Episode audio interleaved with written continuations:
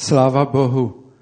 Chvaliči teď naposled nás uvedli v takové překrásné písni. Myslím, že nemohli vybrat lepší, já jim děkuji za to. Ano, to vyznání, jak veliký je Bůh, jak veliké činí divy, že je nádherný a úžasný. Ano, a je to jenom tehdy, když člověk má s ním vztah, s naším Bohem. Já bych možná na úvod přečetl ty verše, které máme na informačnicích, ty dva verše z Žalmu 145. A tam říká žalmista v 18. a v 19. verši takto. Hospodin je blízko všem, kteří volají k němu. Všem, kdo ho volají, opravdově. Vyplňuje přání těch, kdo se ho bojí, slyší, když volají o pomoc a zachrání je. Já jsem to četl z ekumenického překladu, tady to je z Nové Bible Kralické, je to podobné, některé slova tam jsou jiné. To slovo, když volají, je tam ještě zvýrazněno slovem křik. Ano, on slyší křik z našeho nitra. Chtějme, než se budeme zamýšlet nad Božím slovem, ještě sklonit své hlavy před naším Pánem. Ano, Otče náš, my ti děkujeme za tento krásný den. My ti děkujeme, že můžeme v takové svobodě, kterou si dal naší zemi, se zhromažďovat a přicházet jako tvůj lid před tvojí tvář. My ti za to děkujeme a my tě teď v této chvíli, dobrý Bože, prosíme, dej nám ty duchovní uši otevřené. Pane, prosíme tě, dej, ať ten vnitřní zrak je čistý. Pane, ať můžeme vidět hloubky, Pane, tvého slova. Ať můžeme, Pane, vidět divy tvého zákonu, jak říká žalmista. Pane, my potom toužíme. Pane, a jestli je nějaká překážka, Pane, v někom z nás, Pane, jestli to je, co by zabraňovalo působení tvému Duchu Svatému, prosíme tě, ať to je odstraněno ve jménu Ježíše, ať to je zbořeno ve jménu Ježíše Krista. Děkujeme ti, Bože, děkujeme ti, že můžeme mít tento dobrý čas teď s tebou u tvého slova. Amen. Na základě těch veršů, které jsem přečetl, by se možná zdálo, že budu mluvit o modlitbě. A opravdu tak to vyplývá z toho, protože v obou těchto verších se objevuje, kdo vzývají Hospodina, on slyší jejich křik, že tam jde o modlitbu. Ale já bych chtěl z milosti Boží mluvit o něčem, co tam je taky v tom obsaženo. A za chvilku se dozvíme, o čem to bude. Budeme se zamýšlet nad oblastí, která je velmi důležitá v životě křesťana. A přitom je to věc určitě žádoucí. Je to žádoucí k tomu, aby naše přání byly vyslyšeny u Boha. Kdo by nechtěl mít vyslyšená přání? Kdo by nechtěl mít splněné touhy před Bohem? Určitě všichni, jak jsme tady shromažděni. A zřejmě každý z nás, nebo lépe řečeno takto, kdo jednou se setkal s Bohem a poznal Boží dobrotu, tak určitě ve svém životě buď méně nebo více přemýšlel nad otázkou, jak prožívat svůj život, jak žít prostě na každý den, abych se zalíbil Bohu, abych se mohl líbit Bohu tak, že svým životem mu dám čest, že uspokojím Boha, že prostě můj život bude naplněním toho, co Bůh očekává. A možná by někdo řekl jednoduše na to činit Boží vůli. A bylo by to správné, ale co všechno obsahuje ta Boží vůle, to je široká škála.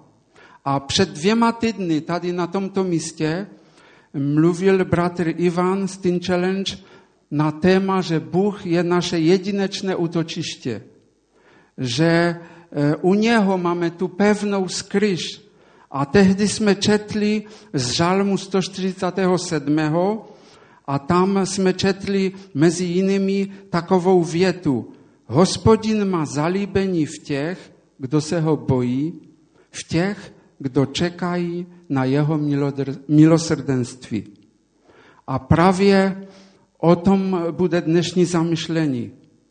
Chci z Boží milosti vám předat to, co mi bylo položeno na srdce, aby jsme se zamysleli, co to je bázeň Boží a co přináší v životě křesťana. Na toto téma by klidně šlo uspořádat semináře, konference, které by trvaly možná týden i více a ještě i to by nestačilo, aby obsáhlo tu duchovní hloubku toho daného tématu. A proto jsem si vědom, že ta dnešní chvíle, to dnešní zamyšlení bude jenom částečné, ale já mám takovou touhu. Víte, když jsem tady přišel, tak jsem měl vnitřně takový hlas, jsem slyšel, že Bůh chce, aby jsme odešli z toho zhromáždění dneska v jiném rozpoložení, než jsme tady přišli. Aby jsme neodešli stejní, jak jsme tady přišli. To je Boží touha. On chce k nám mluvit. On chce více než mluvit. On chce se nás dotýkat. On chce s náma jednat. Aby to mělo tato chvíle dopad pro věčnost. Pro věčnost pro každého z nás. A možná, že toto téma je málo hlásáno.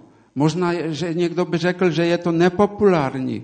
Ano, a uvědomuji si, že tak, jak je napsáno v listě ke Galackým, touhy lidské přirozenosti směřují proti duchu Božímu a Boží duch proti ním. Ano, je to tak. Vždy působení ducha Božího v našem životě se dostává do střetu z naší starou přirozenosti, z naší tělesnosti.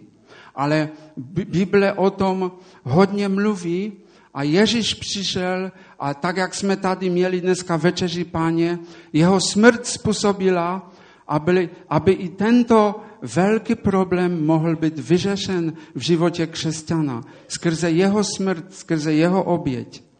A nejednou jsem už slyšel ve svém křesťanském životě ohledně bázně takovou otázku, tak to se mám bát Boha? To mám mít strach před ním? Víte, já jsem to slyšel někdy i od lidí, od kterých bych to nečekal. Ale právě proto si myslím, že bude velmi dobré, když se zamyslíme nad tím, co to teda je Boží bázeň. Když si uvědomíme, že člověk na jedné straně byl stvořen Bohem, svým stvořitelem, tak důkladně a tak důmyslně, že v lidském organismu všechno tak příkladně spolupracuje, tak prostě všechno je závislé jedno na druhém. A my čteme už na prvních stránkách Bible, že když Bůh stvořil člověka, tak říká, že viděl, že to bylo velmi dobré. Když tvořil ty jednotlivé dny, tak říkal, že to bylo dobré. Ale když stvořil člověka, tak řekl, že to bylo velmi dobré. Ale na druhé straně taky musíme vzít v úvahu to, že Bible nám říká, Písmo svaté, že jsme jako prach, jako vánek nebo jako polní tráva. Takové přirovnání se nám dostává. A z toho vyplývá, z toho vidíme, že prostě potřebujeme přistupovat k Panu Bohu jako k tomu svrchovanému, mocnému vládci, který nám dal život a jedině on má právo mluvit do našich životů. A mluvit jakýmkoliv způsobem. A právě když tuto mluvu bereme vážně, když jeho rady pro život přijímáme, když jsme poslušní jeho slovu, tak to je jeden z důsledků Boží bázně. Tím se projevuje taky Boží bázeň, že bereme opravdu Boha vážně, že bereme to, co on říká ve svém slovu, ten návod pro náš život, že to akceptujeme a podle toho se řídíme. A to je taky Boží bázeň. A my už čteme, že praotec Jakob, když měl sen, když utíkal ze svého domova a pak měl sen, kde se mu zjevil ten žebřík do nebe a kde dostal úžasné Boží zaslíbení, tak na tom místě prohlásil, jakou bázeň zbuzuje toto místo. Není to nic jiného než dům Boží, je to brána nebeská. Zde vidíme, že přítomnost Boží vypůsobila u Jakoba bázeň před Bohem. A to se objevuje mnohokrát, nejenom v Biblii, ale i v životech křesťanů, že přítomnost Ducha Svatého, přítomnost Boha nám vypůsobuje Boží bázeň, že si uvědomujeme, co jsme vůči Bohu a kým je Bůh, jak veliký, jak svatý, jak svrchovaný je. Ten vládce celého vesmíru, kterého i v 21. století a nikdy vlastně nemůžou lidé probádat ten celý vesmír. Tak mocný je Bůh a on se zajímá o člověka a nejenom to, ale on se zajímá o dobro člověka, o to, aby člověk se měl dobře. A my taky čteme v Mojžišových knihách mnohokrát opakovanou výzvu pro vyvolený lid, pro Izrael, aby chodili v bázni Boží. A já bych jenom jedno místo tady uvedl z Deuteronomia 8. kapitola 5. verš a tam říká takto. Uznej tedy ve svém srdci, že tě Hospodin, tvůj Bůh, vychovával, jako vychovává muž svého syna. Proto budeš dbat na přikazání Hospodina svého Boha, chodit po jeho cestách a jeho se bát. A toto se opakuje mnohokrát v Mojžíšových knihách, kdy Mojžíš obdržel od Boha vlastně tu Boží vůli a kde ukazuje, že jedině vztah s Bohem a jedině chodit v bázni Boží jim zaručí požehnaný život. A my čteme i v Žalmu 33:8, kde je taková věta. Boj se Hospodina celá země, všichni obyvatele světa, žijte v jeho bázni. Tady je taková výzva vlastně pro všechny lidi. Žijte v Boží bázni. A tak bychom mohli říct, že bázeň Boží je dílo od Boha. Že to je práce Ducha Božího v člověku. A to vidíme nesčetněkrát, mnohokrát v Biblii. A já bych uvedl jenom dvě místa, kde v Jeremiáši, u proroka Jeremiáše v 32. kapitole ve 40. verši říká prorok zaslíbení pro Izrael a v tom verši říká takto. Uzavřu s nimi smlouvu věčnou, že už jim nepřestanu prokazovat dobro. Do jejich srdcí dám bázeň přede mnou, aby ode mne neodstupovali. Tady vidíme, že Bůh říká, že dá do srdce bázeň. A proč? Aby ode mne neodstupovali. Aby nesešli z té cesty za Bohem, tak potřebují mít bázeň Boží. A v poslední knize Starého zákona u proroka Malachiáše je řečeno ve 2. kapitole v 5. verši má smlouva s ním byla život a pokoj. Dal jsem mu toto, bázeň, aby žil v mé bázni a děsil se mého jména. Tato slova jsou řečena pro kmen Levi, který byl vyvoleným kmenem a který sloužil Bohu a zastupoval jakoby celý vyvolený národ, celý izraelský národ. A můžeme taky vidět v Písmu svatém jednu důležitou věc, že bázeň Boží nelze vyprodukovat lidským snažením.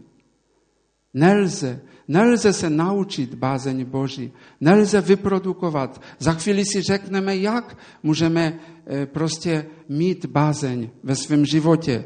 Ale u toho bych chtěl přečíst z Izájaše 29.13, kde stojí takto. Panovník praví, protože se tento lid přibližuje ke mně ústy a ctí mě svými rty, ale svým srdcem se ode mne vzdaluje a jejich bázeň přede mnou se stala jen naučeným lidským příkazem. Tady vidíme jasně, že Bůh to mluví, tato slova. A vidíme, že on říká, že to, co je jenom na ústech, a není to z hloubi, z našeho nitra, z hloubi našeho srdce, že to je jenom lidské snažení, že to není bázeň Boží, i když to může tak možná navenek vypadat. A naprostým protikladem toho je touha po Bohu, žízeň po Bohu. Ano, horlení proto, aby náš vztah s Bohem byl co největší, co nejhlubší. A možná bych přečetl ještě dvě místa z přísloví, kde v 23. kapitole v 17. verši říká: ať tvé srdce nezavidí hříšníkům, ale ať horlí pro bázeň před Hospodinem po všechny dny. Tady je vyzva, že křesťan má horlit pro bázeň před Bohem. A v přísloví v 2. kapitole od začátku tam stojí takto napsáno. Můj synu, jestliže přijmeš mé vyroky, uchováš-li mé příkazy ve svém nitru, abys věnoval pozornost moudrosti a naklonil své srdce k rozumnosti, jestliže přivoláš porozumění a hlasitě zavoláš na rozumnost, budeš-li ji hledat jako stříbro a patrat po ní jako po skrytých pokladech, tehdy pochopíš, co je bázeň před Hospodinem a dojdeš k poznání Boha. Tento úsek slova Božího nám tak zřetelně ukazuje, že porozumět bázni Boží, mít bázeň Boží, že k tomu musím zaujmout nejenom postoj, ale vyvinout i úsilí. A tady říká Boží slovo, že když to budu hledat, když budu Boha hledat jako stříbro a patrat po ní jako po skrytých pokladech, když prostě budu vyvíjet k tomu aktivitu, když budu na modlitbách přebývat, tak tehdy porozumím, co to je bázeň Boží. A v Písmu svatém, v Biblii mnohokrát čteme na mnoha místech, že Bůh vzbuzuje bázeň. Že on to je, kdo vzbuzuje v lidech bázeň. A já bych jenom některá místa přečetl. Žalm 65.9 říká: z tvých znamení jí má bázeň obyvatele všech končin. Žalm 66.3: řekněte Bohu, jakou bázeň vzbuzují tvé činy, pro tvoji nesmírnou moc se vtírají v tvou přízeň i tví nepřátele. Žalm 66.5: pojďte, pohleďte na Boží skutky, tím, co koná mezi lidskými syny, vzbuzuje bázeň. Žalm 68.36: Bůh ze svých svatyň vzbuzuje bázeň, Bůh Izraele. On dává moc a udatnost lidu. Požehnán buď Bůh. Žalm 76.8: ty vzbuzuješ bázeň. Kdo před tebou obstojí, když vzpláneš hněvem? Žalm 76.12: učiňte slib a splňte jej Hospodinu svému Bohu. Všichni kolem něho ať přinesou poctu tomu, jenž vzbuzuje bázeň. A v Žalmu 89.8 říká: strašný je Bůh v kruhu svatých, nesmírný, budící bázeň ve všech kolem sebe. Tady v těch posledních dvou verších, v těch dvou místech, těch žalmů, bylo vidět, že všichni kolem něho, ať přinesou poctu tomu, jenž zbuzuje bázeň. A bázeň budí ve všech kolem sebe Hospodin. Ukazuje nám to znovu, že přítomnost Boží zbuzuje bázeň. A Žalm 99.3. Nechť zdávají chválu tvému jménu velkému a budícímu bázeň je svaté. A mohl bych ještě číst dál, ale už nebudu. Je mnoho těch míst, které jasně ukazují, že Boží vlastnosti vzbuzují v lidech bázeň. Jeho činy, jeho skutky, jeho svatost, jeho velikost, dokonce i odpuštění Boží. V Žalmu 134. verš je taková kratička věta. Ale u tebe je odpuštění, tak vzbuzuješ bázeň. U tebe je odpuštění, tak vzbuzuješ bázeň.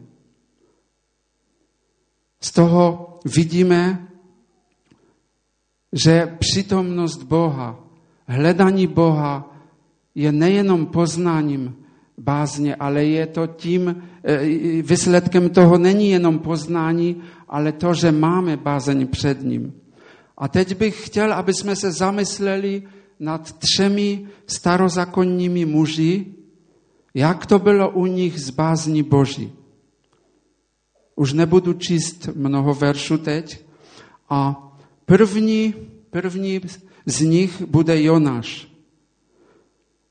Myslím, že známe dobře všichni příběh Jonáše a už děti na nedělní besídce jistě tak rádi ho poslouchají a je to zvláštní příběh Jonáše. Ale možná Jonáš byl božím prorokem a byl mužem modlitby. Ale možná by vyvstala taková otázka v tomto příběhu. Jak mohlo dojít k tomu, že tento boží prorok najednou odchází od Boha, najednou utíká před Bohem, prostě odchází od toho povolání, do kterého Bůh vyvolil. A my vidíme u Jonáše, že on obdržel zjevení Boží milosti a milosrdenství. To úžasné zjevení, které každý člověk, který se chce setkat s Bohem, ho potřebuje mít. A on to vyznává ve 4. kapitole, když mluví: věděl jsem, že jsi Bůh milostivý a plný slitování, shovívavý a nesmírně milosrdný, že tě jímá lítost nad každým zlem. Toto je vyznání Jonáše, ale my víme z Bible, že taky je jiná boží přirozenost a to je boží svatá a spravedlivá přirozenost.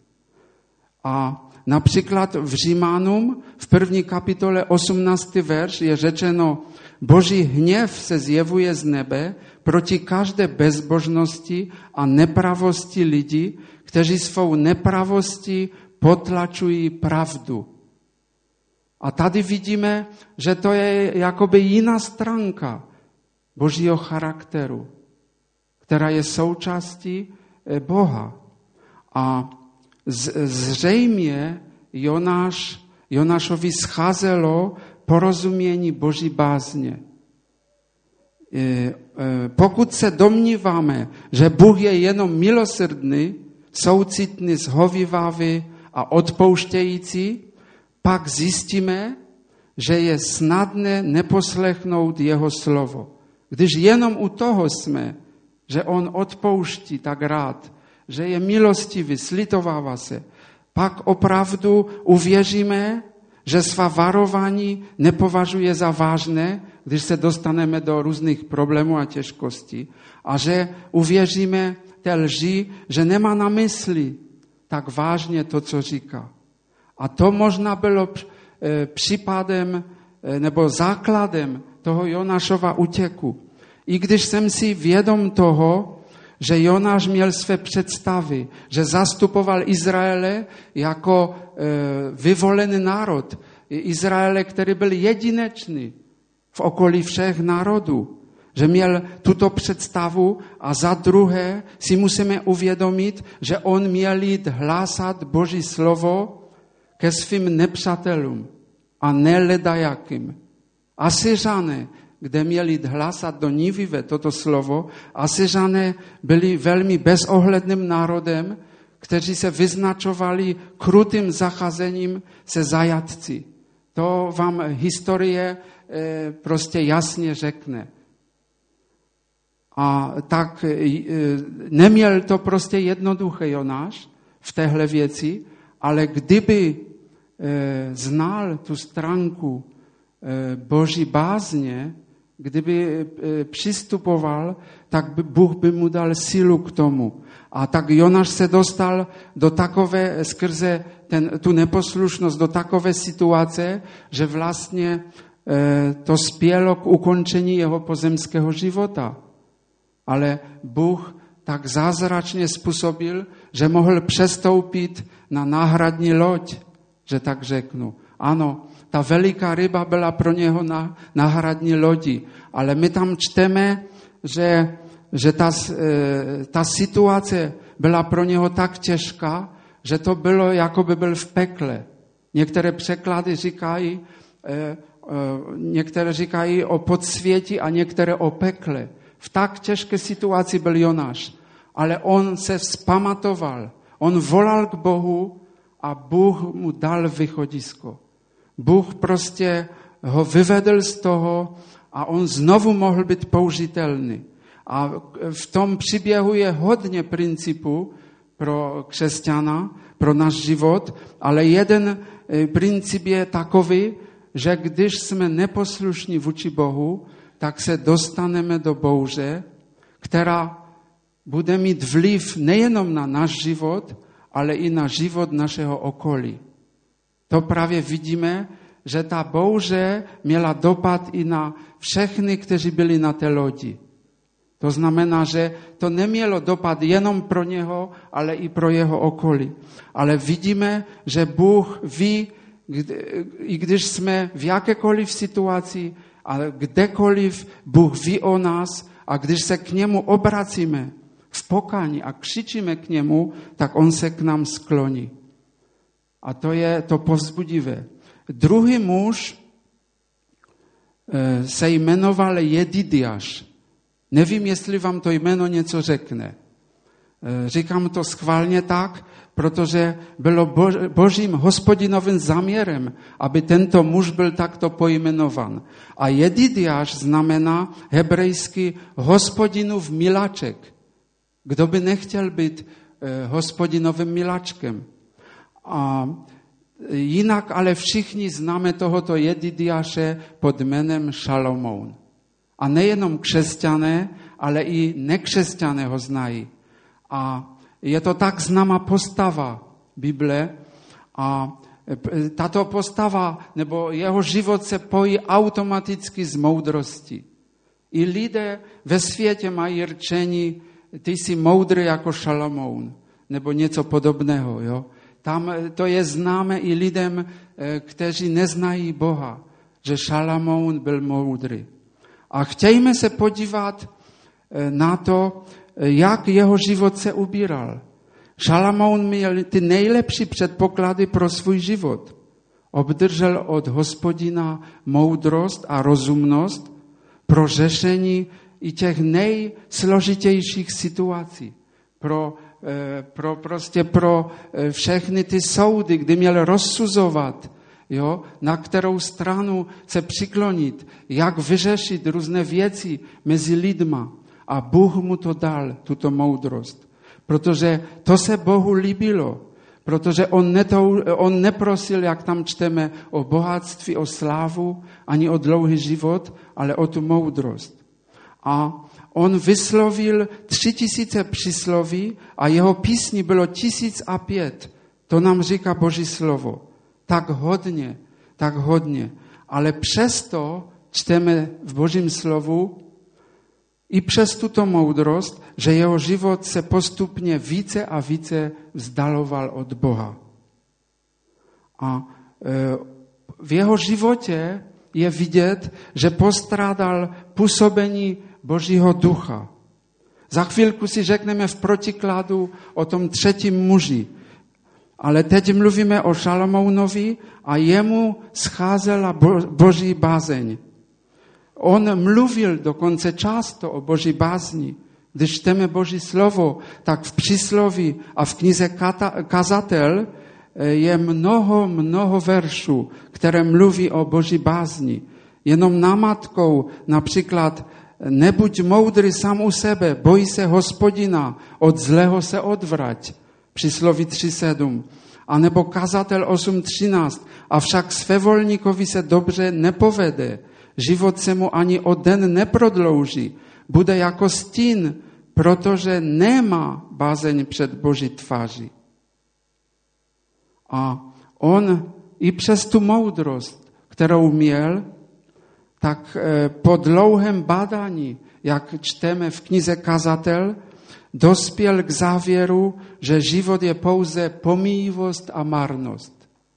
Myslím si, že pro člověka, který poznal Boha a který žije s Bohem, je to velmi smutné vyznání. I když je možná pravdivé, ale pro lidi, kteří nepoznali Boha. A taky mluví například, že pojal jsem nenávist k životu, zošklivilo se mi, co se pod sluncem děje. To vše je pomíjivost a honba za větrem. A jiné ještě vyznání, které říkal, které můžeme číst v knize Kazatel, které ukazují, jakoby neporozuměl Božímu záměru. A jakoby hned teď si řekneme, proč se tak stalo? Proč se to mohlo stát v jeho životě? U tak slavného člověka, u člověka, kterého navštěvovali nejenom královna ze Sáby, ale i jiní lidé, jak čteme, od všech králů země ho navštěvovali a obdivovali.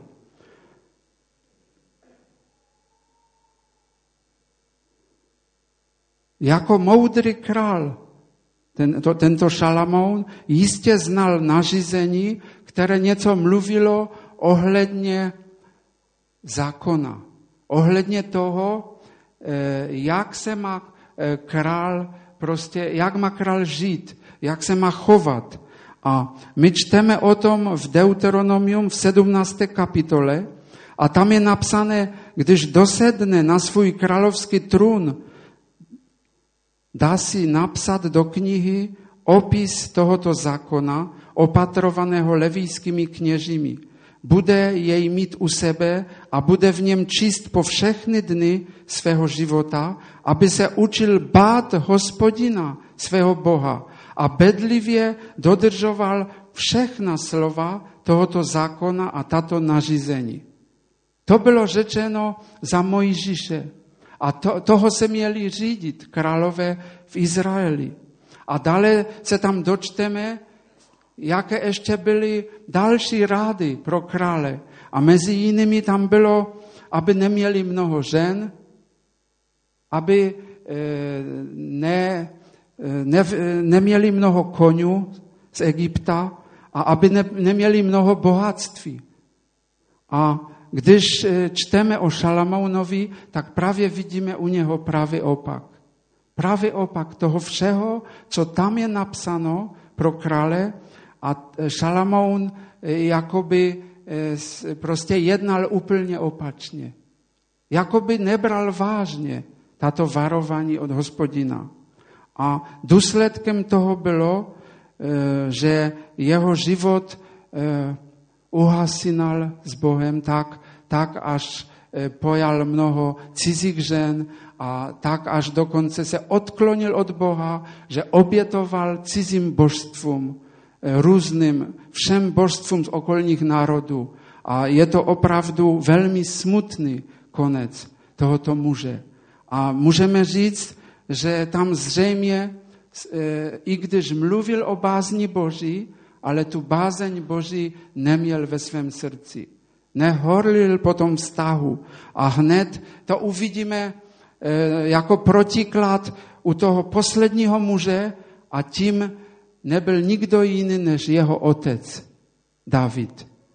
David, muž podle Božího srdce, kterého si Hospodin vyvolil. A on taky nebyl dokonalý. A on taky měl mnoho pádů a prostě mnoho poklesků. Ale jeho srdce toužilo po Bohu. Jeho srdce určitě hledalo Boha. My to můžeme číst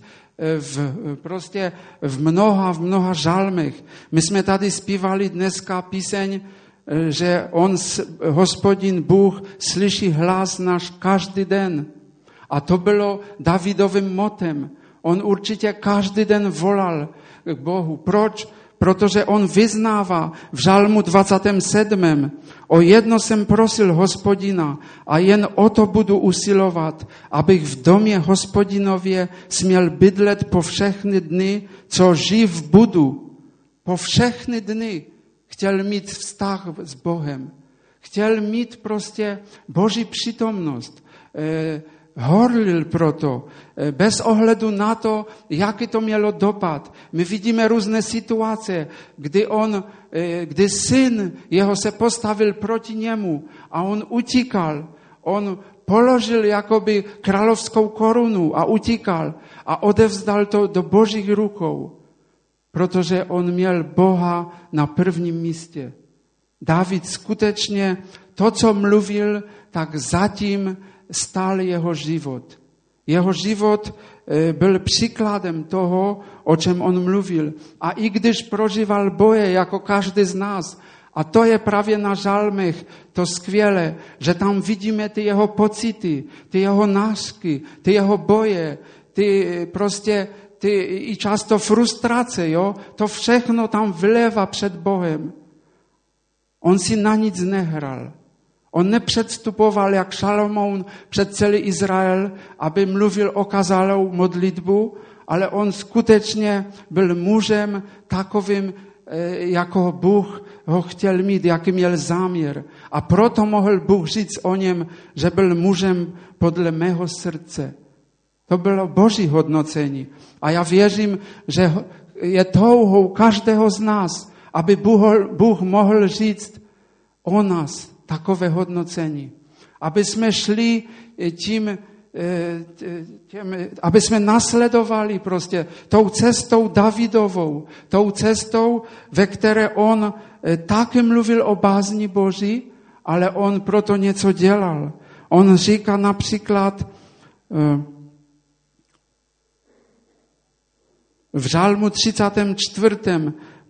od 12. verše: Pojďte, synové, poslyšte mě, vyučím vás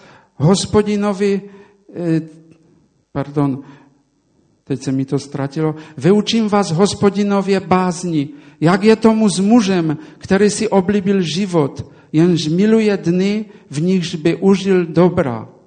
Střeží před zlobou svůj jazyk a své rty před zaludnými řečmi. Vyhýbá se zlu a koná dobro. Vyhledává pokoj a snaží se o něj. Tady vidíme, že David říká, že bázeň Boží to je o vztahu s Bohem, to je o vyhledávání Boha, to je o aktivním postoji. A to byl ten rozdíl mezi Davidem a Šalomounem. Že David měl taky prostě své pády, taky prostě měl své poklesky. Jo? Ale tehdy znovu a znovu hledal Boha a v pokání přicházel k němu. A jeho touhou bylo, jak říká v 86. žalmu, v 11. verši: Hospodine, ukaž mi svou cestu, budu žít podle tvé pravdy, soustřeď mou mysl na bázeň tvého jména. David tady v tom verši říká, on si byl vědomý, že už v myšlení potřebuje mít ty priority. Že už tam, kde je zárodek, kde je základ toho, jak jednáme, jak se rozhodujeme, že už tam prosil, ať tam už v tom myšlení je bázeň tvého jména přítomná. Učiň to, Bože. A tak to se modlí David. A tak vidíme na tom u těch třech mužů, které jsem tady tak trochu načrtnul, že Jonáš, i když prostě byl neposlušný, ale pak byl natolik upřímný, že křičel k Bohu a Bůh ho mohl znovu použít a Bůh znovu mohl prostě jednat skrze něho. Šalomón, tento miláček Hospodinův, Bůh měl určitě s ním jiné záměry, ale on selhal, že musíme to tak říct. A David, to bylo něco jiného. To bylo něco jiného. To bylo to, že jeho touha, že jeho srdce zžírala touha po Bohu. A teď bych chtěl, mám tady napsané několik bodů, co nám přináší bázeň Boží. Co bude důsledkem toho, když budeme chodit v bázni Boží. Za prvé život. Přísloví 14:27. Bázeň před Hospodinem je zdroj života. Pomůže uniknout léčkám smrti. Přísloví 10:27. Bázeň před Hospodinem přidává dnu, kdežto svévolníkům se léta zkrátí. Přísloví 19:23. Bázeň před Hospodinem vede k životu. Nasycen přečkáš noc a nic zlého tě nepostihne. Za druhé to je bezpečí, ochrana. Přísloví 14:26. V bázni před Hospodinem má člověk pevné bezpečí a útočiště pro své syny. Žalm 33:18. Ale oko Hospodinovo bdí nad těmi, kdo se ho bojí, nad těmi, kdo čekají na jeho milosrdenství. Žalm 34:8. Hospodinův anděl se položí táborem kolem těch, kteří se bojí Boha a bude je bránit. Myslím, že to jsou tak žádoucí vlastnosti. Život, ochrana, bezpečí. Za třetí moudrost a poznání. Přísloví 9:10. Začátek moudrosti je bázeň před Hospodinem a poznat svatého je rozumnost. Přísloví 1:7. Počátek poznání je bázeň před Hospodinem. Moudrosti a kázni pohrdají pošetilci. Žalm 111:10 mluví takto. Počátek moudrosti je bát se Hospodina. Velice jsou prozíraví všichni, kdo tak činí. Jeho chvála trvá navždy. Za čtvrté, moc k vítězství nad hříchem. Přísloví 16:6. Milosrdenstvím a věrností se usmižuje provinění a bázeň před Hospodinem odvrací od zlého. Přísloví 8:13. Bázeň před Hospodinem znamená nenávidět zlo, nenávidím povyšenost, pichu, cestu zlou, proradná ústa. A nebo za páté, zalíbení, libost u Boha. Žalm 147:11. Hospodin má zalíbení v těch, kdo se ho bojí, v těch, kdo čekají na jeho milosrdenství. Židům 12:28. Buďme vděční za to, že dostáváme neotřesitelné království a služme proto Bohu tak, jak se jemu líbí, s bázní a s úctou. Myslím, že není třeba vysvětlovat a dodávat nic k těmto veršům. Za šesté, odpověď na modlitby. Žalm 145:19, to je ten text dnešní. Vyplňuje přání těch, kdo se ho bojí, slyší, když volají o pomoc a zachrání je. Žalm 25:12, jak je tomu s mužem, jenž se bojí Hospodina? Ukáže mu cestu, kterou si má zvolit. A další místa ještě. Za sedmé, požehnání. Žalm 128:4. Hle, jak bývá požehnáno muži, jenž se bojí Hospodina. Žalm 112:1. Haleluja, blaze muži, jenž se bojí Hospodina, jenž velikou zalibu má v jeho přikázáních. Žalm 115:13. Žehna těm, kteří se bojí Hospodina, jak malým, tak velkým. Přísloví 28:14. Blaze člověku, který se stále bojí Boha, ale kdo zatvrdí své srdce, upadne do neštěstí. Kazatel 8:12. Přestože hříšník páchá zlo 100krát a lhůta se mu prodlužuje, já vím, že dobře bude těm, kdo se bojí Boha, těm, kdo se bojí jeho tváře. A za osmé, to je poslední bod, Boží milosrdenství slitování. Žalm 103:13. Jako se nad syny slitovává otec, slitovává se Hospodin nad těmi, kdo se ho bojí. Žalm 103:17. Avšak Hospodinovo milosrdenství je od věku nad věky s těmi, kteří se ho bojí, jeho spravedlnost i se syny synů. Těchto 8 bodů, které jsem tady přečetl, zdaleka není všechno, co přináší život v bázni Boží. A taktéž i ty odkazy na jednotlivé body jsou pouze některé k danému bodu. A mohli bychom, když čteme Biblii, najít mnohem více odkazů. A jak sám Pán Bůh, jak Hospodin mluví o bázni. V poslední knize Starého zákona u proroka Malachiáše v 1.6, první kapitole 6. verši, říká Bůh, sám Bůh takto. Syn ctí svého otce a služebník svého pána. Jsem-li otec, kde je úcta ke mně? Jsem-li pán, kde je bázeň přede mnou, praví Hospodin, zástupu vám, kněží, kteří zlehčujete mé jméno. Myslím, že nemusím vysvětlit, kdo je podle nového zákona kněžími před Bohem. Že to je každý jeden věřící, který přijal Ježíše Krista, se stal tím knězem podle staré smlouvy. A u Izájaše v 33. kapitole v 5. verši je napsáno: Vyvyšen je Hospodin, jenž přebývá na vyšině, naplňuje Sion spravedlností a právem, bude věrnou jistotou tvé budoucnosti, klenotnici spásy, moudrosti a poznání, jejímž pokladem je bázeň před Hospodinem. Tady mluví Hospodin tato slova a mluví, že bázeň je pokladem, že je to něco vzácného. A my vidíme také v Písmu svatém, že bázeň je, můžeme říct, sestrou pokory. Když chodíme v bázni, tak jsme pokorní. V Přísloví 22:4 je řečena tato věta.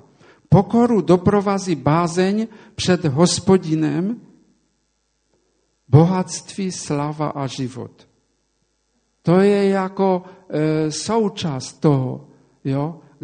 Když jsme v bázni Boží, tak jsme pokorní.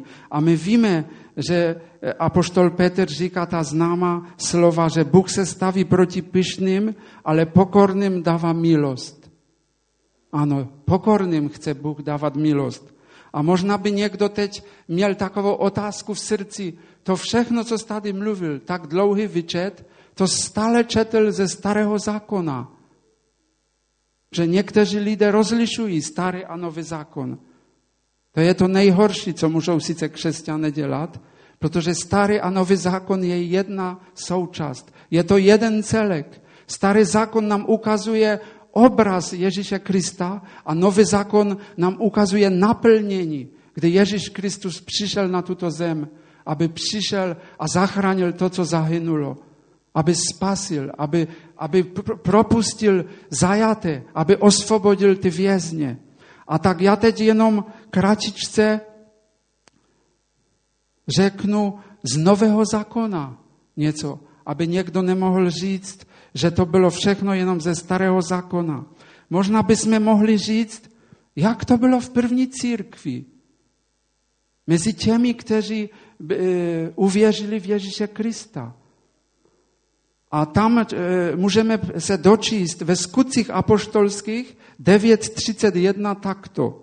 A tak církev v celém Judsku, Galileji a Samaři měla klid, vnitřně i navenek rostla, žila v bázni Páně a vzrůstala počtem, protože jí Duch Svatý posiloval.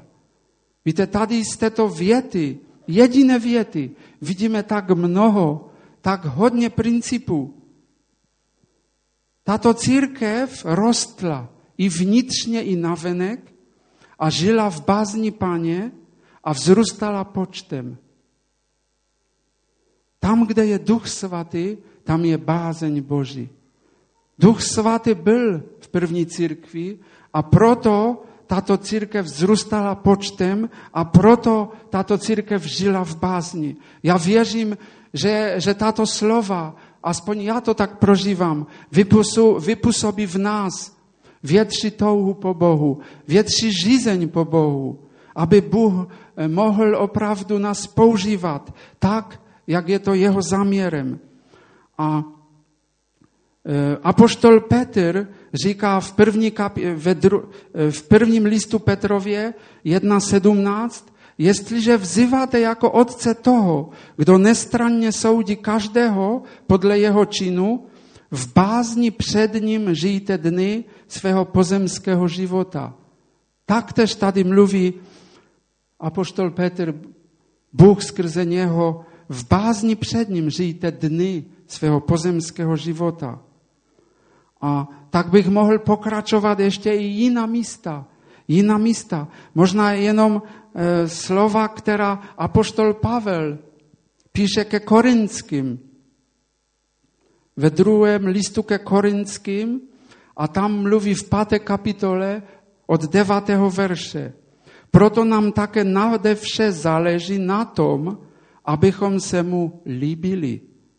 Ať už odcházíme domů, nebo zůstáváme v cizině. Vždyť se všichni musíme ukázat před soudným stolcem Kristovým, aby každý dostal odplatu za to, co činil ve svém životě, ať dobré či zlé. Protože známe tuto bázeň před Pánem, přesvědčujeme lidi. Tady apoštol Pavel říká, protože známe tuto bázeň před Pánem, bázeň před živým Bohem, z toho vyplývající, z toho vědomí, jak on tu říká, že všichni se musíme ukázat před soudným stolcem Kristovým. Všichni. A to vypůsobuje v nás bázeň. A tím přesvědčujeme lidi. Tím se povzbuzujeme, tím prostě můžeme dávat Bohu chválu, že jsme jemu poslušní. A na závěr bych řekl, jak to bylo u Pana Ježíše. Když jsem se připravoval na toto téma, tak mě najednou překvapila jedna věc. Jedno místo u proroka Izájaše, napsané v 11. kapitole hned od začátku. Tento prorok žil 700 let před narozením Pana Ježíše, před příchodem Ježíše Krista jako spasitele. A tam čteme u Izajaše v 11. kapitole od 1. verše takto. I vzejde proutek z pařezu Jišajova a vyhonek z jeho kořenu vydá ovoce. Na něm spočíne duch Hospodinův, duch moudrosti a rozumnosti, duch rády a bohaterské síly, duch poznání a bázně Hospodinovi. Bázní Hospodinovou bude protchnut. Nebude soudit podle toho, co vidí oči, nebude rozhodovat podle toho, co slyší uši. Potolik. V tomto textu vidíme, že prorok prorokuje to, co se naplní a co se naplnilo před 2000 lety, kdy Ježíš Kristus chodil po této zemi. A on tady říká, o tom obdarování Ducha Svatého, který tady mluví o tom, že to bude duch Hospodinův moudrosti, rady a bohatyrské síly, rozumnosti, poznání a bázně Hospodinovi. A pak říká, bázni Hospodinovou bude protchnut. A to mě opravdu zasáhlo. Ježíš Kristus, Syn Boží, když konal svoji službu, své poslání na této zemi, byl protchnut bázni před svým Otcem nebeským. Chodil v bázni vůči jemu, kterou vypůsoboval Duch Svatý, přítomnost Ducha Svatého v něm. A okolik více, nebo jak my se máme postavit teď ve světle toho, že Ježíš byl protchnutý bázní před svým nebeským Otcem. Jedině můžeme zvolat, Pane, potřebujeme mnohem více tvé přítomnosti. Potřebujeme mnohem více toho, aby opravdu bázeň Boží byla v nás. On řekl, a to už na úplný závěr, poslední verš, který přečtu, je u Lukáše v 12. kapitole, 5. verš, a tam říká pan Ježíš svým učedníkům, který podtrhuje, nebo takový dokládá taky to, a o čem mluvíme. Ukážu vám, koho se máte bát. Bojte se toho, který má moc vás zabít a ještě uvrhnout do pekla. Ano, pravím vám, toho se bojíte. A někdy křesťané na první pohled si myslí, že tady je řečeno o satanu, že tady je řečeno o tím zlým, ale ne, tady je řečeno o živém Bohu. Jedině on má moc člověka uvrhnout. Když je neposlušný, když zavrhuje, když odmítá tak veliké spasení. My máme velikého Boha, jak jsme dneska zpívali. A on má pro nás veliké věci. Jeho dary jsou opravdu nádherné a úžasné. A za toho můžeme chválit a velebit. Za to prostě můžeme mu jenom děkovat. Ale my potřebujeme právě z důvodu toho, co jsem tu řekl na začátku, že vždy v nás je ten střet, že vždy je ten boj v nás. My potřebujeme co nejvíce toho srdce, toho stavu srdce, který měl David. Že volal, že křičel k Bohu, že hledal Boha, že se ptal na jeho vůli. Když se měl rozhodovat, jak má postoupit, tak vyhledával prostě Boha a hledal u něho odpověď. A to právě působila bázeň Boží. On věděl, že Bůh je všemocný, že jedině Bůh může naplnit jeho život. Jedině Bůh může dát vše tak, jak má být v jeho životě.